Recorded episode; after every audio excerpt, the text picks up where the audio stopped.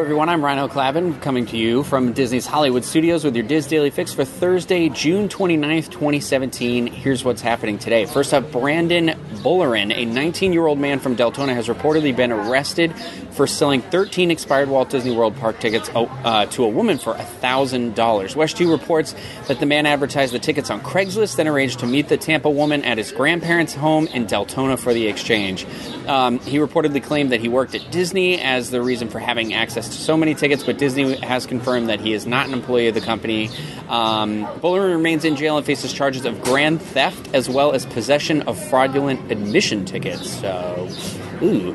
Um, next up, big news for this evening. Uh, Disney Parks Live will be live streaming the music of Pixar live tonight, beginning at 7:55 p.m. Uh, this limited time concert event highlights music and scenes from Pixar's animation studios at Disney's Hollywood Studios, and uh, you may have heard rave reviews from Craig Williams about this. So be sure to check it out. A fresh blog post um, with the live video feed is going to show up at the top of the Disney Parks blog uh, site this evening, um, just before the show is set to begin. And make sure that you tune in a little early because there's going to be some special behind the scene looks at the show and uh, that should be pretty cool.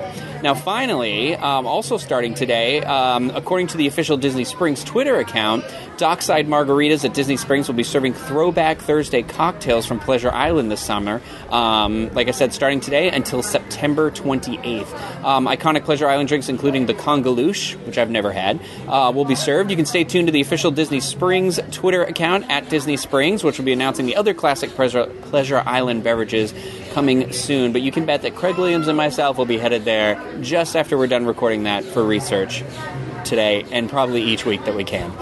Now, over on the DIS Today, our featured article comes from Kelly Jenkins and it's titled Things I Wish uh, DVC Would Do for Members. You can check out that article, many other great ones, on WDWinfo.com. Trending on the boards today is a thread discussing what happens when kids kids get to the tween age and aren't as excited to go for a Disney vacation as they once were. Poster KLY shares how her nine year old twins say they'd rather go to Hawaii wow, or on a cruise, and she wonders if any other families have experienced this. Other posters are jumping in and sharing their tips for bringing the Disney magic back to older kids with suggestions on their way to enjoy their family vacations. Look for the thread entitled A Little Sad My Nine Year Old Twins Don't Want to Go to Disney on our Disney for Families forum and join in on that discussion.